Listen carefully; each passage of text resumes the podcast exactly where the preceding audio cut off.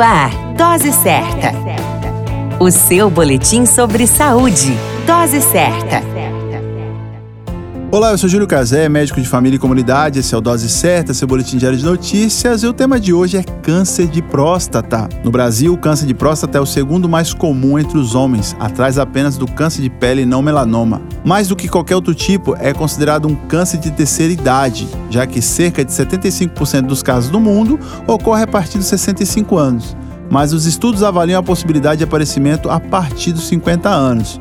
Os fatores de risco relacionados ao câncer de próstata são a idade, como já dito anteriormente, pai, irmão ou avô que apresentam câncer de próstata, excesso de gordura corporal, exposição a minas aromáticas como o arsênio, usado em conservante de madeira e como agrotóxicos também, produtos de petróleo, motor de escape de veículo, hidrocarbonetos, entre outros. Em sua fase inicial, o câncer de próstata tem evolução silenciosa. Muitos pacientes não apresentam nenhum sintoma ou, quando apresentam, são semelhantes ao crescimento benigno da próstata, a dificuldade de urinar, necessidade de urinar mais vezes ao dia ou à noite.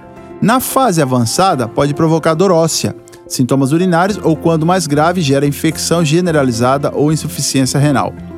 O câncer da próstata pode ser identificado com a combinação do PSA e toque retal. Porém, nenhum dos dois exames tem 100% de precisão. Por isso, pode ser necessários outros exames, como é o caso do ultrassom da próstata e a biópsia.